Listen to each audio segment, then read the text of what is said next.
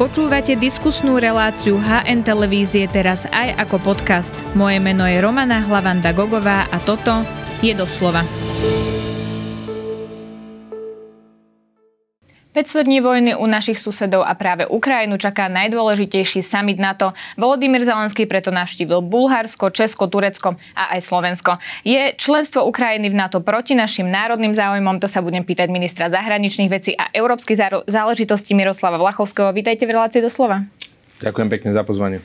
Tak v piatok naštívil slovensko-ukrajinský prezident, ktorý tu bol vlastne prvýkrát od začiatku invázie aj s celou svojou delegáciou. Išlo teda o stráženú informáciu, verejnosť sa to dozvedela, až keď tá delegácia vstupovala vlastne na územie prezidentského paláca. Bolo to aj súčasťou nejakého európskeho turné, asi to takto môžeme nazvať, keďže naštívil viacero krajín. A prezident prišiel zrejme teda pýtať podporu pred samitom NATO. Chápem to správne? Tak eh, prezident prišiel uh, pýtať hlavne podporu pre Ukrajinu v jej boji proti ruskej agresii a to tam, to tam rezonovalo ešte silnejšie ako, ako samotný summit aliancie, ale máte pravdu, z okolností je to pár dní pred summitom aliancie a vlastne prezident Zelenský prichádzal k nám z Českej republiky a od nás odchádzal, odchádzal do Turecka, do Istanbulu na stretnutie s prezidentom Erdoánom, čiže v jeden deň stihol tri krajiny, bolo to veľmi intenzívne rokovanie v prezidentskom paláci a potom ešte navštívil aj slovenský parlament, kde sa stretol s poslancami a potom už cestoval do Turecka. A áno, e, my sme v roku 2008, keď si pozriete e, komunike zo samitu v Bukurešti, tak sa, tam, e, tak sa tam píše pomerne jednoznačným slovníkom, že v budúcnosti sa členom aliancie stanú Ukrajina a Gruzínsko.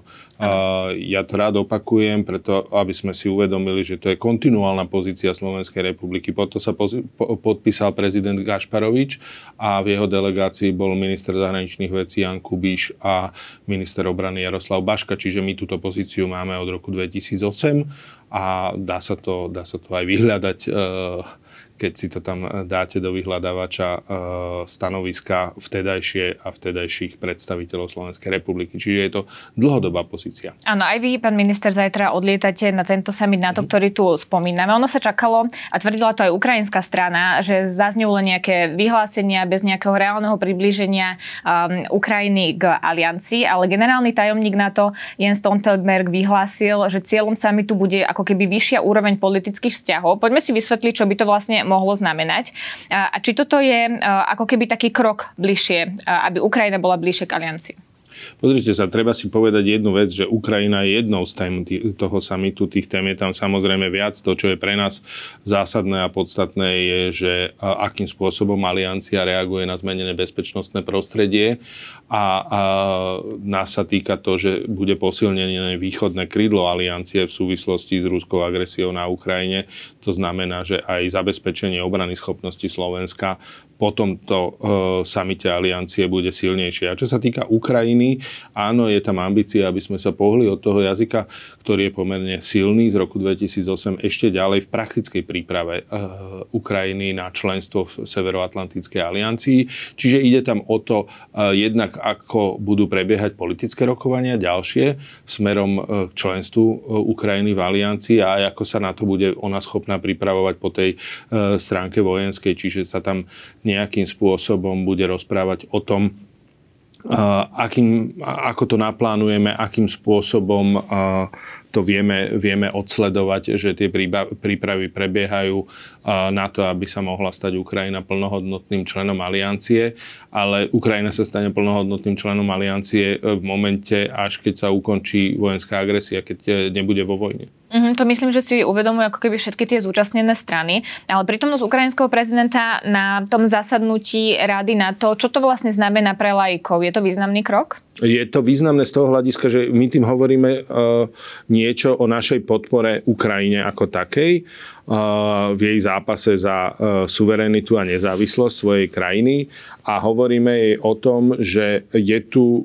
v budúcnosti perspektíva preto, aby boli členom e, západných štruktúr, či už Severoatlantickej aliancie alebo Európskej únie. Konec koncov to je dlhodobo predmetom úsilia Ukrajiny minimálne od, od roku 2014 a treba povedať, že v jednom období naozaj, keď ste videli viať niekde európske zástavy, savez, keď to tak poviem, tak to bolo najmä, najmä v Kieve a najmä na Ukrajine. Ja som tam, tam tá vôľa bola úplne evidentná a citeľná a myslím si, že od toho momentu už len e, v podstate vzrastá. Uh-huh. Bude ten summit ako keby formalita, alebo môže ešte niečo nie, summit, prekvapiť? Summit nikdy nie je formalita.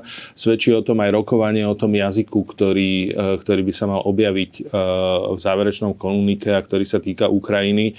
Tie rokovania ešte stále prebiehajú v Bruseli medzi, medzi spojencami company a už dneska vieme povedať, že sa to neuzavrie a že rokovania budú prebiehať priamo na samite práve preto, lebo doposiaľ sa nepodarilo dosiahnuť jednotu všetkých členov aliancie na tom, aký text by k tej Ukrajine mal, mal ten záverečný komunike obsahovať. Uh-huh. Poďme k tej návšteve Zelenského na Slovensku, uh-huh. lebo Česká republika mu slúbila, myslím, že to boli vrtulníky a nejakú muníciu, ktorú na Ukrajinu vie, vie, vedia poslať.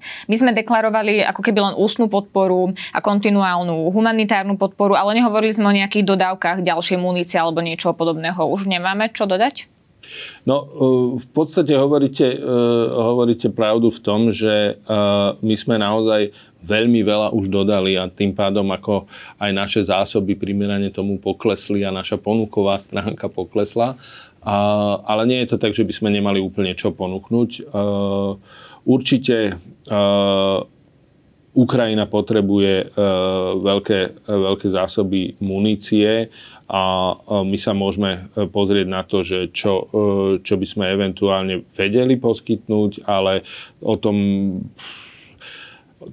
z ich strany to bola len otázka, že, že, e, že či vieme niečo ponúknuť a my teraz sa pozeráme na to, že či. Mm-hmm, rozumiem, Hej. čo hovoríte. Lebo Nás... treba povedať, že my sme, my sme naozaj uh, boli jedni z prvých, ktorí uh, Ukrajine pomáhali v čase, keď, uh, keď to bolo uh, mimoriadne potrebné a keď sme v podstate boli aj pioniermi toho úsilia. To, to čo sme im zaslali, ten systém protivzdušnej obrany S-300, tak tam Spomenal sme boli to aj prví. prezident Zelenský v príhovore. A uh, takisto, čo sa týka stíhačiek, sme boli jedni z prvých a myslím si, že Ukrajinci aj, aj z tej komunikácie, ktorú sme mali s nimi, počas rokovaní si to veľmi vážia, veľmi, veľmi cenia. Uh-huh. To, čo sa stalo v ten piatok je, že na Slovensku sa tá ukrajinská delegácia nestretla s opozíciou. No to môže byť aj kvôli tomu, že tam bol nejaký malý časový priestor. Ja tomu úplne rozumiem, ale podľa prieskumu môžeme očakávať, že vládu budú skladať iné strany, ako tomu bolo po posledných voľbách. Tak nemala sa ukrajinská delegácia stretnúť aj s nejakými zástupcami opozície? Pozrite sa, e, naozaj to bolo veľmi, e, veľmi krátka návšteva dokonca tak krátka, že sme boli natoľko flexibilní, že sa ne, neudialo stretnutie na úrade vlády s predsedom vlády, ale predseda vlády prišiel do prezidentského paláca sa stretnúť ano. s prezidentom Zelenským a jeho delegáciou. Čiže z toho, z toho vyplýva, že koľko oni mali reálne času na to a aj to podpredseda vlády povedal, že keď bude po vojne, prídeme aj na 3 dní, ale teraz momentálne, momentálne musíme byť veľmi svižní. Mm-hmm. Robert Fico potom to vlastne vyhlásil, alebo to bolo uh, vlastne v čase, keď um, prezident Zelenský už bol na Slovensku, ale myslím, že sa o tom ešte oficiálne nevedelo, povedal, členstvo Ukrajiny v NATO je proti našim národným záujmom. Tak je? Dramaticky nesúhlasím s pánom predsedom Smeru. Myslím si, že to tak vôbec nie je. A pravdu povediac, prekvapuje ma to, pretože tak, ako som povedal na začiatku, bol to jeho minister obrany Jaroslav Baška, bol to jeho minister zahraničných vecí uh, Jan Kubiš, ktorí boli na rokovaniach v Bukurešti v roku 2008. Kto si prečíta ten text komunike, tak v tom texte komunike sa jasne hovorí, že uh, v budúcnosti sa Ukrajina stane členským štátom aliancie, tak buď nevedeli, čo robia vtedy, alebo nevedia, čo robia teraz, ale niekde je chyba. Rozumiete, prečo to Robert Fico hovorí? Rozumiem, lebo, lebo má pred voľbami a je to, je to populistické. Rozumiem, ale nemyslím si, že uh, myslím si, že v našom záujme, uh, v záujme Slovenskej republiky je mať stabilného bezpečnostného suseda, ktorý je v štruktúrach, uh, ktoré máme aj my a, a s ktorými vieme na základe toho spolupracovať a vieme aké pravidlá tam budú platiť, lebo budú, ak, tam, ak sa stanú členmi Európskej únie, tak budú pre nich platiť tie isté pravidlá, ktoré platia pre, pre nás. A ja už som hovoril o tom, že sa stanú členmi vtedy, keď budú na to pripravení a keď bude ukončený vojnový konflikt. Ale takéto a priori e, tvrdenia o tom, že oni nemajú právo si vybrať vlastnú bezpečnosť a nemajú právo sa stať členmi aliancie, považujem za, e, za, za nesprávne. Uh-huh. Ešte pokračoval potom v tých vyjadreniach a povedal, že Ukrajina by mala byť nejakým nárazníkom medzi Ruskom a NATO. Takéto niečo si viete predstaviť? E, Ukrajina je nárazníkom medzi Ruskom a NATO už teraz, pretože Rusi tam narazili. Áno. Uh, Ukrajina práve sa bráni ruskej agresii a hovoriť o niekom inom, že má byť nárazníkom, sa mi zdá e, minimálne nesprávne vo vzťahu k tej krajine a k tým ľuďom, ktorí tam trpia. Aké nárazníky? Prečo, majú byť, prečo má vôbec niekto byť nárazníkom? Prečo, prečo my hovoríme o osudoch iných ľudí, že majú byť za nás nárazníkom? To mi prípada veľmi nesprávne. Uh-huh. Posuňme sa trošku v tej téme, aj keď ostaneme ešte pri NATO, pretože vy ste na návšteve Maďarska, kde ste boli minulý týždeň, povedali, že Slovensko by chcelo, aby Švédsko bolo v NATO čím skôr, ešte najlepšie pred summitom, alebo teda počas neho. Také boli tie pôvodné plány. Dnes vieme, že sa tak nestane, pretože Maďarsko vlastne to rokovanie a hlasovanie presunulo až na jeseň parlamentu, takže sa o tom nebude rokovať v lete. Zdržiava Maďarsko vstup Švedska? V každom prípade už, to, už, sme to mohli mať, e, už sme to mohli mať za sebou a myslím si, že by to bolo dobré pre všetkých a to, to sú také tie paradoxy, že uh, viete, my sme uh, potom, ako nám uh, chránia vzdušné, vzdušný priestor Slovenska, uh, Polsko a Česká republika, požiadali Maďarsko, aby sa k tomu pripojili ako spojenci v rámci aliancie. Maďari sa k tomu pripoja. No čo myslíte, akými stíhačkami nás budú chrániť? No švedskými gripenmi. To vám hovorí o tom, že Švédsko naozaj e, by bolo výrazným príspevkom e, k celkovej e, obrany schopnosti aliancie aj vzhľadom na svoju polohu, aj vzhľadom na vycvičenosť svojich armádnych zložiek, aj vzhľadom na to, na svoj obranný priemysel. Čiže musím povedať, že z tohto pohľadu e, čo najskoršia ratifikácia švédskeho členstva e, v aliancii je v záujme všetkých členov aliancie a osobitne tých, ktorí sú na východnom krídle. Čiže ja si myslím, že momentálne e, je rozhodujúci prístup Turecka, ktoré, ktoré tam tie rokovania blokuje kvôli naplňaniu dohody medzi Tureckom, Švédskom a Fínskom o vstupe.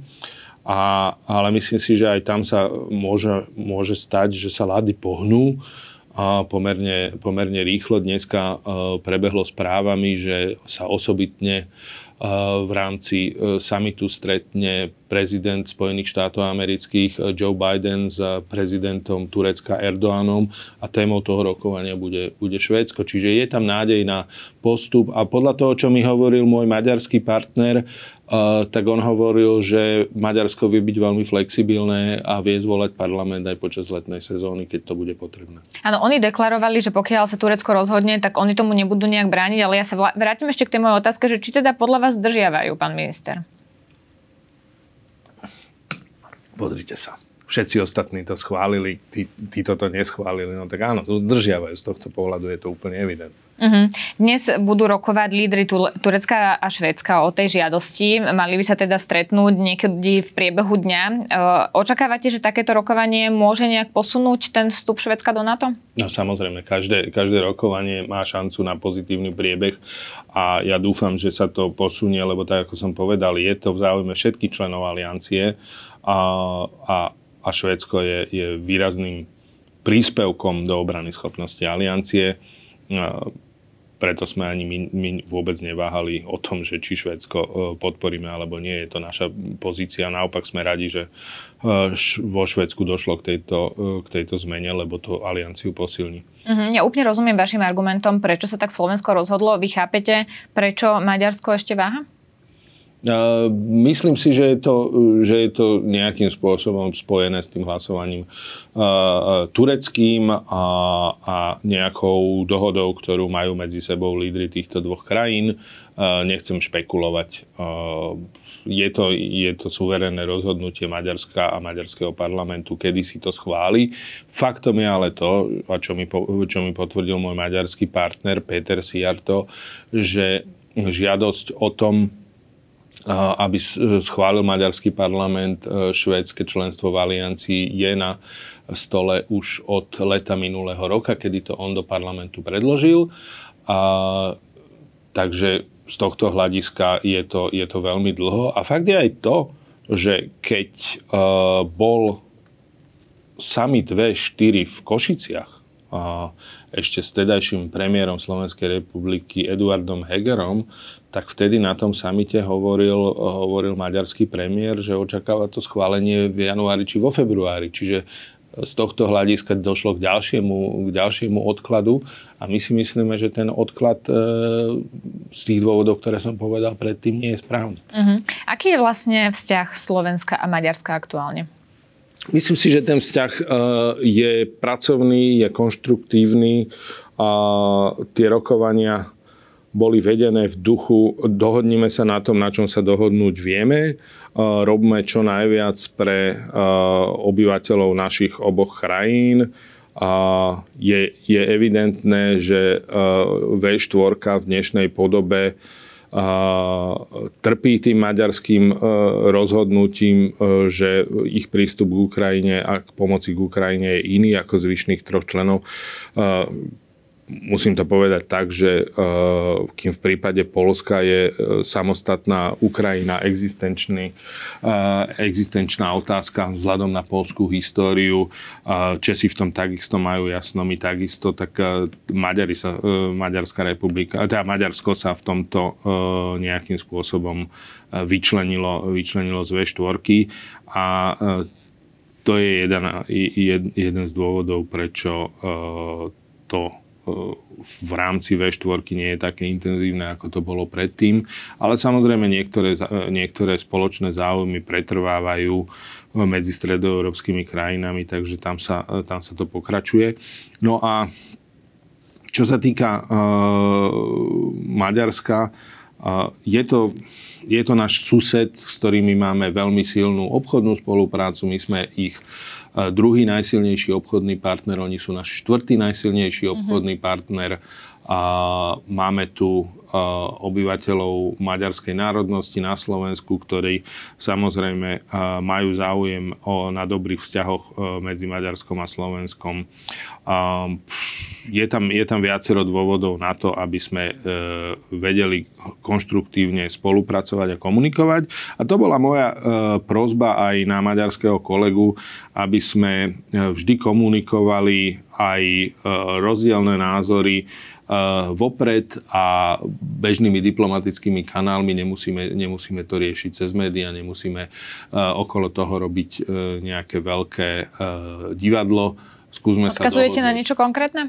Nie, no tak uh, boli tam v minulosti nejaké, nejaké veci, uh, ktoré sa týkali povedzme nákupu nehnuteľnosti maďarskou stranou, ktoré začal riešiť uh, už môj predchodca Ivan Korčok ano. a E, na tých rokovaniach v Budapešti sa mi v podstate Peter Siarto e, ospravedlnil, že tam došlo k miskomunikácii, takže som rád, že sme sa pohli týmto smerom. Mm, áno, pre všetkých by malo byť dôležité, aby sme mali s našimi susedmi a, a aj teda s Maďarskom dobré vzťahy. A ja sa na to pýtam aj kvôli tomu, že my sme tu mali začiatkom roka situáciu, keď si vlastne slovenského veľvyslanca predvolala maďarská strana kvôli vyjadreniam vášho predchodcu a potom sme tu mali aj situáciu, keď Viktor Orbán sa objavil s tým šálom, kde mal teda Veľké mm. Uhorsko. Ja. Ako sa na toto pozeráte? Naštrbilo to vzťahy v tom čase?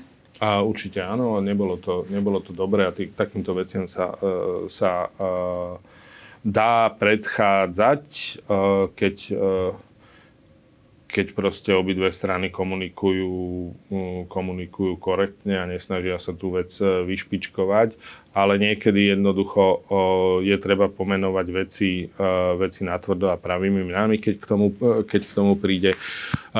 Je to, je to komplexný vzťah, ktorý máme, máme s Maďarskom a tak k nemu treba aj pristupovať. On má svoje výkyvy od, od v podstate vzniku Slovenskej republiky. Mali sme sporo Gabčíkovo Naďmaroš ale hovorím... Inak vykladáme možno, niektoré historické udalosti. Možno inak vykladáme niektoré historické udalosti. Konec koncov máme spoločnú komisiu historikov slovenských a maďarských a podľa mňa je kľúčové postupovať e, v duchu vzájomnej zmluvy medzi Slovenskou republikou a Maďarskom o dobrom spolunažívaní, kde sú, kde sú na to vytvorené predpoklady aj štruktúry, cez ktoré sa to dá, dá riešiť a komunikovať. Takže v tomto duchu chcem, aby sme postupovali vo vzťahu, vo vzťahu k Maďarsku a bol som rád, že, že sme uh, mali možnosť tieto rokovania mať. Potom sme mali spoločnú tlačovku s e, maďarským kolegom. No, e, poviem to tak, e, boli tam so mnou redaktori zo Slovenska, naše televízie to dávali v priamom prenose a čiže bolo e, slovenskí občania, či už slovenskej alebo maďarskej národnosti sa mali možnosť dozvedieť, o čom, e, o čom sme rokovali priamo z tej tlačovej konferencie.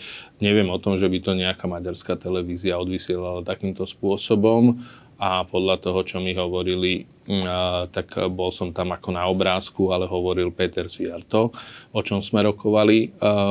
Som rád, Sklamalo vás to? No, skôr to vypoveda o, o slobode médií a, a našom vzťahu k médiám, ktorý máme, e, ktorý máme trošku iný, aj trošku iné nastavenie. Som rád, že e, my sa nemusíme bať e, komunikovať priamo so svojimi novinármi to, čo nás trápi a to, čo si myslíme a, a dáme priestor všetkým, nech sa, nech sa takýmto spôsobom vyjadria aj našim partnerom v zahraničí. Uh-huh, potom je otázka, či do toho vášho vyjadrenia patrí to trošku iný prístup k médiám alebo len iný prístup k médiám, či to trošku nezľahčujeme. Uh, možno mám na vás otázku, ktorá by bol, bola skôr pre historika, ale opýtam sa to um, aj vás. Uh, budú tie vzťahy medzi Maďarskom a Slovenskom vždy tak trošku otázne, práve preto, že sme si nevyjasnili históriu Trianon a tak podobne? Dá sa vlastne na vzťahoch, kde nemáme vyriešené základné veci, dobre stavať? Pozrite sa, nie sme jediné dva národy v Európe, ktoré majú odlišné pohľady na historické udalosti dá sa to riešiť takým spôsobom, že spolu veľa a často komunikujete a že e, v kľúčových, e, v kľúčových otázkach nechávate priestor, e, priestor odborníkom a faktom a myslím si, že toto je aj cesta pre nás s Maďarskom do budúcnosti a my budeme trpezliví. My budeme trpezliví a budeme na tom pracovať a chcem, aby sa to, chcem, aby sa to posunulo k tomu. Ja napríklad patrím k tým ľuďom, ktorí uh, sa bez akýchkoľvek obav, hemungov hlásia k uhorskej časti slovenskej histórie. Uh, považujem uhorských kráľov aj za našich kráľov, nie ako naopak je fascinujúce, ako taký multietnický štát, ako také kráľovstvo, ako bolo Uhorsko, dokázalo fungovať. A konec koncov zakladateľ toho štátu, uh, svätý Štefan, hovoril, hovoril o tom, že uh, štát je tak bohatý, ako koľkými jazykmi sa v ňom hovorí, keď ako voľne parafrázujem to, čo odkázal svojmu synovi. Čiže naopak uh, sila toho štátu spočíva v jeho rôznorodosti. Uh-huh. Pán minister, posuňme sa trošku ďalej. Podľa šéfky Európskej komisie by sa Európska únia mala e, posnažiť o urýchlenú integráciu Ukrajiny a Moldavska, to teda povedala pred pár dňami. Viete si takúto urýchlenú integráciu predstaviť? No, viem si predstaviť to, že uh, budeme, budeme do toho úsilia vkladať viacej energie a uh, z oboch strán to si, to si naozaj viem predstaviť. Z tohto hľadiska tomu rozumiem, že sa to dá posunúť a mal by to byť aj našim záujmom. A my s Moldavskom e, intenzívne spolupracujeme už roky. Je to štát, ktorý e, si zaslúži našu najväčšiu pozornosť a konec koncov bol to, je, je to aj štát, ktorý je súčasťou našej e, schémy rozvojovej pomoci. Jednoducho my sa budeme mať dobre vtedy, keď naše okolie bude fungovať. Takže z tohto hľadiska je, je v našom záujme, aby Moldavsko a Ukrajina prosperovali a tú prosperitu vidím samozrejme v tom, že niekedy v budúcnosti, keď budú pripravené, sa stanú členmi Európskej únie. Uh-huh. Ako vlastne Volodymyr Zelenský vníma to, ako je vnímaný na Slovensku? Lebo podľa prieskumov to vyzerá tak, že mu dôveruje, myslím, že okolo 20% ľudí alebo 25% ľudí podľa tých posledných prieskumov a Vladimirovi Putinovi 17%.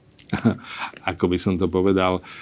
Myslím si, že jedna vec je možno to, čo sa objavuje v prieskumoch a druhá vec je to, čo som videl v piatok na vlastné oči. A v piatok na vlastné oči pred prezidentským kalácom som videl doslova davy ľudí, ktorí vítali Volodymyra Zelenského. Takže ako ak si niesol, od, odnášal z Bratislavy tento imidž a ako mi hovoril, uh, hovoril jeden z členov ukrajinskej delegácie, že ho prekvapilo, že tých vítajúcich ľudí bolo v Bratislave viacej ako pred Pražským hradom. Čiže, no, a netreba, netreba hneď podliehať panike, keď si čítame prieskumy verejnej, verejnej mienky akéhokoľvek druhu.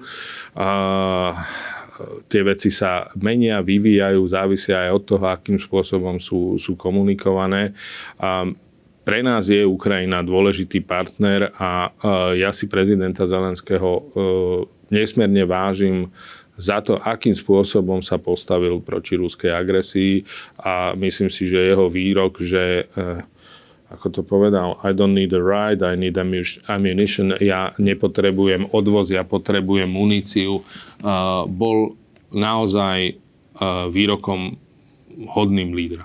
Uh-huh. Ja rozumiem úplne tomu, čo hovoríte, napriek tomu tu tie prieskumy máme a vidíme to aj uh, z rôznych diskusí, vidíme to aj z nejakých narratívov, aj uh, to, čo sa vlastne komunikuje na sociálnych sieťach, že tu naozaj Vladimír Putin má silnú podporu. Vy to ako vnímate? Ľudia sa boja. Ľudia sa boja, ľudia sa boja vojny, ľudia sa boja chudoby, ľudia sa boja hladu a nežijeme uh, úplne priaznivej ekonomickej situácii. Častokrát uh, je veľmi ľahké uh, zlákať týchto ľudí na, na populizmus a z nejakého zvláštneho dôvodu na Slovensku ten ruský sentiment alebo proruský sentiment pretrváva a výborne to podľa mňa prednedávno vysvetlil môj bývalý kolega zo Slovenskej spoločnosti pre zahraničnú politiku e, Saša Duleba. A môžete si to niekde vyhľadať a nechcem sa k tomu vrácať do detajlov. A má, to, má to svoje historické korene a hlavne povedal jednu a zásadnú vetu. E, tá predstava o Rusku, ktorú máme e, na Slovensku v žitu, je o Rusku, ktoré neexistuje. Také Rusko neexistuje, ako si predstavujú mnohí, mnohí z týchto priaznivcov e, Vladimíra Putina. Takže myslím si, že by veľmi precitli, keby žili v reálnom Rusku. Uh-huh. My za chvíľku máme parlamentné voľby a začala sa v tej súvislosti aj debata, že či Slovensko môže zmeniť smerovanie v, vo svojej budúcnosti, či môžeme hľadať spojencov niekde inde. Vy máte obavu, že vlastne sa nezachová po voľbách kontinuita našej zahraničnej politiky?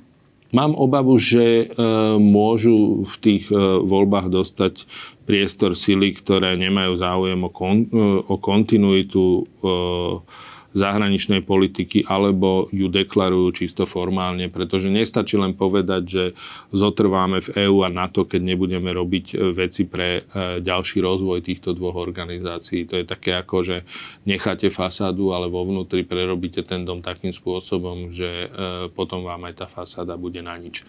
Čiže tohto sa, tohto sa obávam, že také niečo sa môže, takému posunu môže dôjsť, ale v princípe si myslím, že pre ľudí, čo majú radi túto krajinu, by malo byť dôležité hlasovať za kontinuitu slovenskej zahraničnej a bezpečnostnej politiky, pretože je to pre tento štát skutočne e, to najlepšie.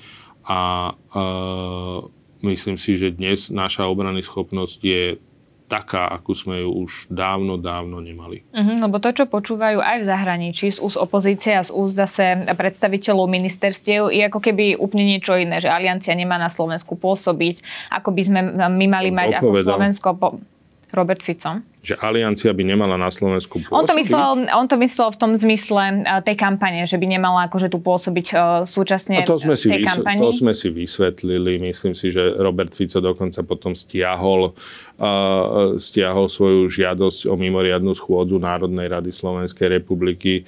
Uh, bolo, tam, uh, bolo tam veľa komunikačných nedorozumení, čo sa tohto týka a som rád, že k tomu, k tomu teda dospel k tomu názoru, že nemá zmysel o tom tomto neexistujúcom probléme schova, e, zvolávať schôdzu Národnej rady. Skôr mi ide o to, že opozícia hovorí, že postoj Slovenska by mal byť nejaký a napríklad vy deklarujete, že postoj Slovenska by mal byť iný, napríklad aj v súvislosti s Ukrajinou, ktorá má byť členom NATO a tak podobne. Tak ako nás vnímajú zahraničí, keď máme takéto rozdielne postoje? Ale ja sa opätovne vrátim k tomu, k tej Ukrajine. Však ako naozaj to bol Robert Fico, jeho minister obrany a minister zahraničných vecí, ktorí proste boli spolu s Ivanom Gašparovičom na samite v Bukurešti v roku 2008. Oni sú pod tou deklaráciou, že Ukrajina bude členom Severoatlantickej aliancie podpísaní.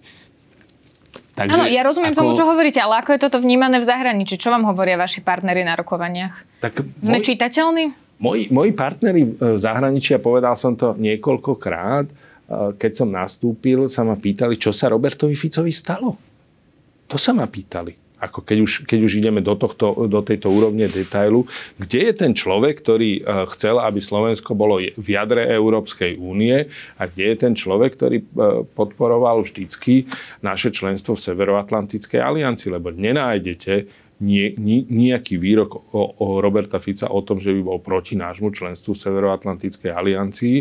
A možno dneska hovorí, že by si to predstavoval inak, a že keby bol na tých rokovaniach, by niečo robil inak, ale však to je jeho sveté právo, keď ho, keď ho zvolia, tak eh, nech to hovorí, ale ja hovorím, že v tejto situácii, v ktorej sa dneska nachádzame, v tejto zmenenej bezpečnostnej situácii v Európe a osobitne v Strednej Európe, keď je napadnutý náš sused, je pre nás členstvo v aliancii alfou a omegou našej bezpečnosti. Nič lepšie nikto nevymyslel. A čo im odpovedáte, keď sa pýtajú, čo sa Robertovi Ficovi stalo? No, že sa musia spýtať že ja neviem odpovedať za Roberta Fica uh, a ani nebudem odpovedať za, za Roberta Fica. Nie je to niečo, čo, čo mi prináleží. Ide skôr o to, že uh, uh, naozaj nezahrávajme sa so záujmami štátu a so záujmami krajiny kvôli, kvôli proste Mm, momentálnym politickým preferenciám. Tu sú dlhodobé záujmy tejto krajiny, ktoré by mali ostať zachované a ktorú by mali mať všetky, všetci politici na zreteli. A jeden z tých záujmov je, aby Slovensko žilo v bezpečnom prostredí, ktoré má garancie, na ktoré má, na ktoré má garancie. A tie garancie prichádzajú od našich aliančných partnerov. Slovensko samo by, by sa neubránilo, respektíve keby sme e, chceli nejakú ozbrojenú neutralitu, tak vynakladáme také prostriedky na, na, e, na obranu, o ktorých sa nám ani nesníva. Nie, že 2% HDP by išli na obranu, to by bolo 7-10%. Hej? Čiže poďme si to povedať na, na tvrdo, čo by to stálo, taká, taká alternatíva členstvu v Severoatlantickej aliancie. Ja tvrdím, že by to bolo veľ, veľmi zlé, nevedeli by sme to rýchlo zorganizovať a stálo by nás to ohromne veľa peňazí. Tak si poďme povedať fakty v tomto.